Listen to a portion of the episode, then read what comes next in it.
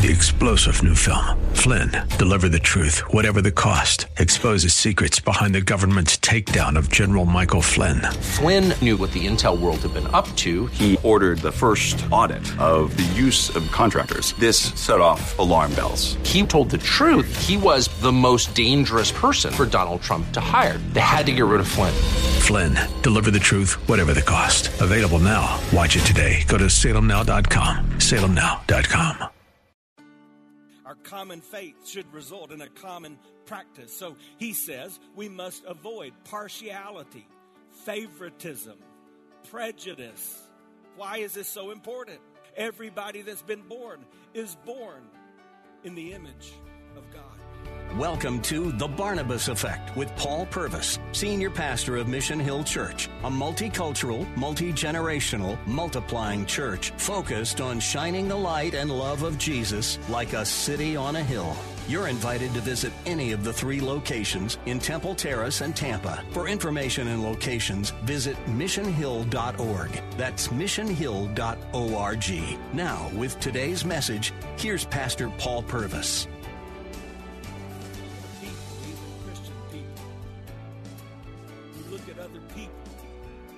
People created in the image of God, and they look at them differently because of outward appearance. There's a lot of ways this occurs, and I want you to understand that, but most recently this has been in the news because of some apparent acts of racism, because of the deaths of George Floyd and Breonna Taylor and others. And it's caused some of us who may have grown up in this and we don't look at ourselves as having a racist mentality to really investigate, why is there such pain? Why is there such sorrow? And I want to help you with some of that, because some of you, you're like me. Your skin color is more in common with mine. And maybe this idea of systemic or systematic racism is hard for you to get your head around. I was recently with my friend Willie Rice, the pastor of Calvary in Clearwater, and I thought he summed this up so well. So I just want to read his summary.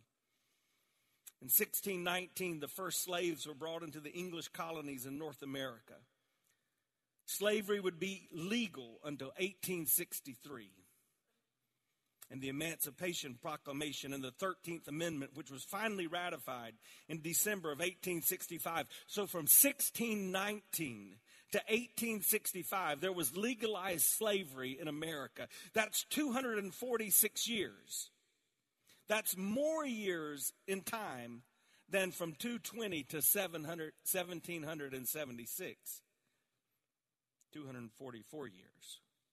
However, for another 100 years after the war, racism was codified into segregation. Black people were treated as lesser citizens and were systematically denied many civil rights as well as numerous societal opportunities.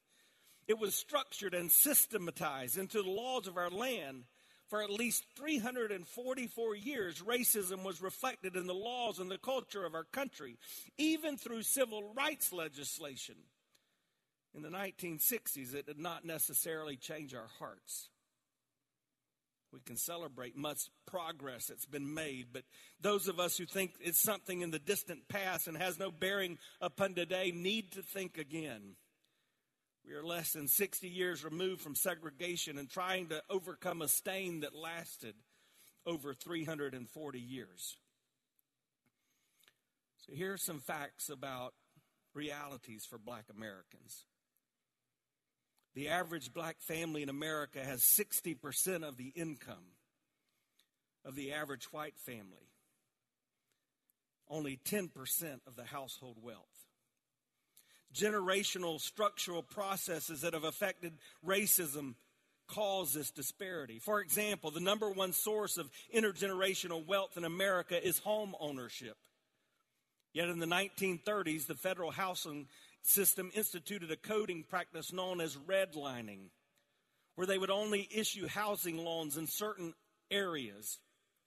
Redline were identified to the areas where blacks were allowed to live. After World War II, most of the suburban homes were open only to whites. In the 1950s, for example, 40% of new housing in Minneapolis was illegal for blacks to buy. 1950s realtor codes of ethics forbade selling houses in white neighborhoods to African Americans. If you helped a black family find a home in a white neighborhood, you could lose your real estate license. The Federal Housing Association, in effect, funded suburban housing developments for whites only. And then there's the GI Bill, which subsidized mortgages for returning veterans, but it left 1 million black veterans out. In New York and New Jersey, of the 67,000 mortgages that were granted, less than 100 were for blacks. As late as 1970, only 20% of black fathers had access to a car, which was important because more and more of the jobs were leaving the cities for the suburbs. Add to this an aggressive war on crime, a drug epidemic, government welfare policies that sought to correct social inequities but often undermined the family structure, serving to make it worse, the sexual revolution that decoupled sex from family commitments and responsibilities for child rearing, and you have a toxic soup that disproportionately impacted poor communities, specifically black communities. You say, Pastor, why would you go into that detail? Why would you explain that? It's because I want you to understand that prejudice is a big problem, and we ignore it at our own peril. If we don't take time to look within ourselves and say, oh, God, show me those areas where I'm not looking at your created beings in the way that you created them to be looked at. If we're not willing to do that, it's we who are in danger. And that's what James is saying. Look at verse 9. If you show partiality, you're committing sin. You're convicting by the law as transgressors. Whoever keeps the whole law but fails in one point has become accountable for it all. Did you hear that? The Bible calls racism sin, partiality sin, favoritism sin, classism sin. It's not a preacher. It's not a social justice warrior. It's God's word that says it is sinful to look at people differently because of their outward appearance. But James doesn't stop there, because he knows how we are. We say, yeah, but that's just a little sin. Somewhere along the way, we thought it was okay to justify sin, and we even began to teach children that they could tell a lie, but we call it a story or a white lie. And so it's not surprised that when we get older, we categorize sin. Raise your hand wherever you are if you've ever gone to the grocery store and bought a carton of eggs. Let me see your hands. What do you do when you go to buy a carton of eggs? You open it up. Why are you opening it up? Because you want to see if any of the eggs are cracked. And so you open it up and you see, wow, that egg is cracked. I can see the yolk. And so what do? You put that carton in your buggy, right? No. Because when you're buying a dozen egg, one cracked egg messes up the whole carton. At least for me it does. And James is reminding us that even if you're trying to live a godly life, even if you think you're holy and you're in church every weekend, even if you read your Bible and you spend time in prayer, even if you check off all those kinds of things, but you're showing partiality or favoritism, prejudice against people because of the way they look, that one sin is enough to separate you from a holy God. It breaks you.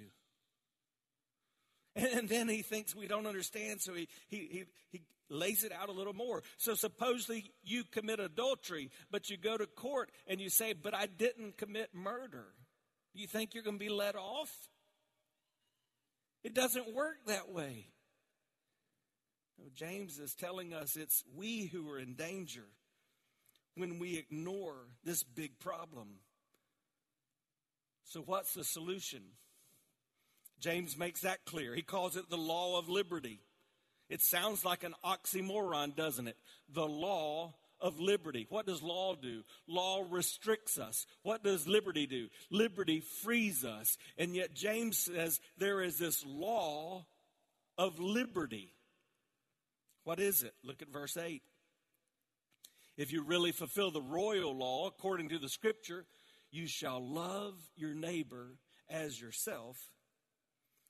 You're doing well. The royal law. Why is it called the royal law? Well, perhaps because it was first given by God himself in the Old Testament. Love the Lord your God with all that you are, and then love your neighbor as yourself. Perhaps because then it was reaffirmed by the King of Kings, Jesus, as he walked on the earth. We have that when he discusses the great commandment. What's the most important command? He was asked by a lawyer. And Jesus said, love the Lord your God with all your heart, soul, mind, and strength, and love your neighbor as yourself. Perhaps it's the royal law because when we fulfill this law, we become like kings because we're freed up to live our best lives. Perhaps it's the royal law because it trumps all other laws. When you're guided by this law, all the other laws somehow seem to fall in place. If you begin to love others as you desire to be loved, if you begin to treat others as you want to be treated, if you begin to look at others as you feel like you should be looked at, it seems like when we do that, according to Scripture, our life begins to fall into place because this is the law of liberty. Hi, I'm Paul Purvis, the lead pastor of Mission Hill Church, right here in Tampa Bay. Thanks for taking the time to listen to today's The Barnabas Effect. It's a ministry intended to encourage, equip, and empower you. You may not know this, but this ministry is made possible because of the generosity of listeners like you. We are able to be on the air because listeners like you are gracious and give to this ministry. Would you consider making a gift today? It would be our honor to send you a gift, a resource, as a result of your gift of any size. And you can make that gift by going to missionhill.org and clicking on the banner that says The Barnabas Effect. That will direct you to a simple way that you can give right there online. Thanks again for listening to The Barnabas Effect today. And now we continue with our message. The problem of prejudice has become a great sickness in our land. Must not be ignored. That's why I love this quote by Dr. Tony Evans. He says, our racial divide is a disease. Over-the-counter human remedies won't fix it. They merely mask the symptoms for a season. What we need is a prescription from the Creator to destroy this cancer before it destroys us. Well, guess what? He gives us a prescription. And the prescription is that law of liberty. It's the language of love. The truth is the only solution to the problem of prejudice is this law of love. The solution is not going to be found in legislation. The solution is not going to be found in litigation, though sometimes both of these may be necessary. The answer must be a love. A love that's out of this world. And hear me. The answer is not in tearing up our communities. The answer is not in tearing down our statues. The answer is love. A language of love. We've lost our minds. And we've missed that which Scripture says is simple. Because it doesn't make sense. Because it's out of this world. Think about this for a second. God's people followed the system of laws. And in the Old Testament, God had set up all of these sacrifices to atone for their sins as they failed to achieve the standard of these laws. But God knew that his imperfect creation, though made in his image, could never fulfill the standard of his law. We could never live up to God's law So he created a standard that was guided by love. And his out-of-this-world love for us is the only way we have a relationship with him. And then he tells us that this kind of otherworldly love is how we're to relate to others. I would say to his church, the time has come for us to decide what we're committed to most. I don't know about you, but I think in my lifetime, this may be more clear than ever before. We have to decide, are we committed to the royal law? Are we committed to God's law of liberty, the language of love? Our commitment to God must outweigh our commitment to anything else. Did you hear that? Our commitment to God must outweigh our commitment to anything else. Political party, nation of origin, race or preference or anything, our commitment to God must supersede all of that. Remember, law limits. And the law of love limits me to love. That's why you regularly hear me say, as a Christ follower, I don't have the liberty to be unkind or unloving. That's not something I can choose to do and claim to be his. Do you understand that what that means? I don't have the liberty to be unkind or unloving. That means toward Biden or toward Black Lives Matter. But before you amen, it means toward President Trump and our law enforcement officials. It means toward Republicans or Democrats, toward those who look different, to those whom you disagree. It means to anyone. We don't have that liberty if we are guided by his law of liberty. So, church, I challenge you. It's time for judgment to begin at the house of God. Stop the hate. Stop the divisive rhetoric. Stop the blame. Stop the stupid social media posting. What we used to hide behind backs to say, we now hide behind keyboards. Start obeying the royal law. It matters. And we can see that by how James ends this passage. In verse 13, it says, "For judgment is without mercy to one who has shown no mercy." Mercy triumphs over judgment. Do you understand what mercy is? Mercy is when we don't get what we deserve. Sometimes we get the two confused in church. Grace is when we get what we don't deserve. God gives us grace. He gives us our gift of life, even though there's nothing we could do to earn or deserve it. But mercy is when we don't get what we do deserve. You know what you and I deserve? You know what we deserve, regardless of our skin color, regardless of our political affiliation, regardless of our bank account, regardless of our last name? You know what we deserve? According to Scripture, we deserve death and hell.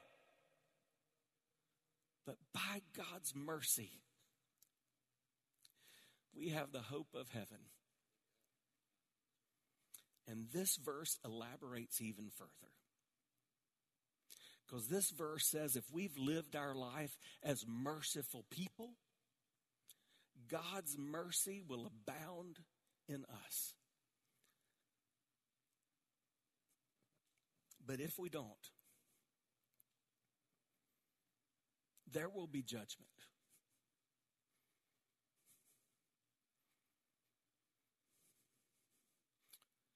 So go ahead, if you will, and live with the prejudice you grew up with, whether that be toward whites or blacks, of people or different cultures. Go ahead and place your allegiance to the Republican or Democrat Party above your allegiance to God. Go ahead and pad your wealth at the expense of everything else. But understand that if God's word be true, a day will come when there will be judgment for our decisions to live without mercy as a reflection of who he is. I'm so thankful that God made that decision in advance toward us. If a person is convicted of a crime, it's not unusual before their sentencing for character witnesses to come and testify before the judge. What they're doing is they're saying, hey, this person, in spite of what they've done in this incident, I want you to know a little more about them. I know Greg messed up over here, but let me tell you about how he's impacted my life. Or I know John committed this crime, but I just want you to know there are these other ways where he's been a blessing to me. They're character witnesses. I want you to understand what took place at Calvary. You and I, deserving of punishment, deserving of hell, we have a God who loves us in spite of who we are and what we've done. And Jesus Christ, when he cried out, "It is finished," on the cross, what he was saying is let me tell you about Paul. Father God, I know that he's deserving of death. He's deserving of an eternal punishment in hell. But I am speaking on his behalf. I am here to stand in his place. I am here, oh God, show him mercy. And he does. I'm so thankful that God showed me, a sinner, mercy when I least deserve it. And I pray that I can live whatever years God gives me, showing that kind of mercy to others.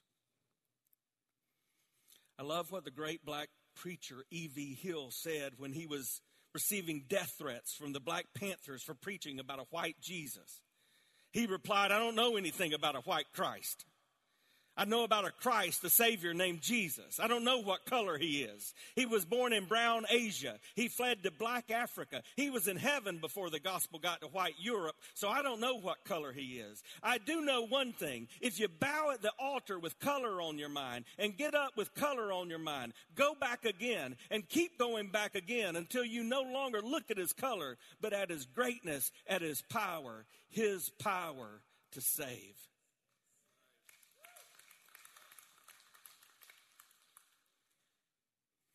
So why must we rid ourselves of this sin of partiality?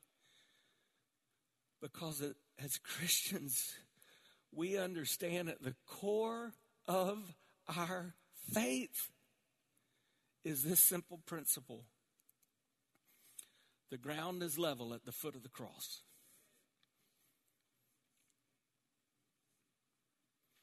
As someone else said, we might have all gotten here on different ships,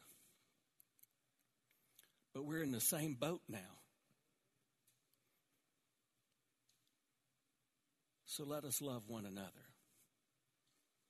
If you're a Christ follower, I challenge you in the name of Jesus, be used of God to be a change agent in this area. Our world desperately needs it. And right now, they're not really seeing a difference between us in the church and the world outside. But if you're here and you've never begun a relationship with Jesus Christ, I need you to understand, you can't be a change agent until you've been changed. Remember, the answer is not ultimately in legislation. It's not in who's elected president. And Jesus doesn't come riding on a Republican elephant or on a Democratic donkey. The answer is in turning to Christ in repentance and asking for his salvation. You've been listening to The Barnabas Effect with Pastor Paul Purvis. The Barnabas Effect is here to provide listeners like you with biblical truth and spiritual encouragement. but it can't be done without your financial support. Go to missionhill.org and click on the Give tab. Your financial support helps us reach those seeking truth about God and themselves. Thank you for giving at missionhill.org. And join us weekdays at 9 a.m. for The Barnabas Effect with Pastor Paul Purvis on Faith Talk AM 570 and 910.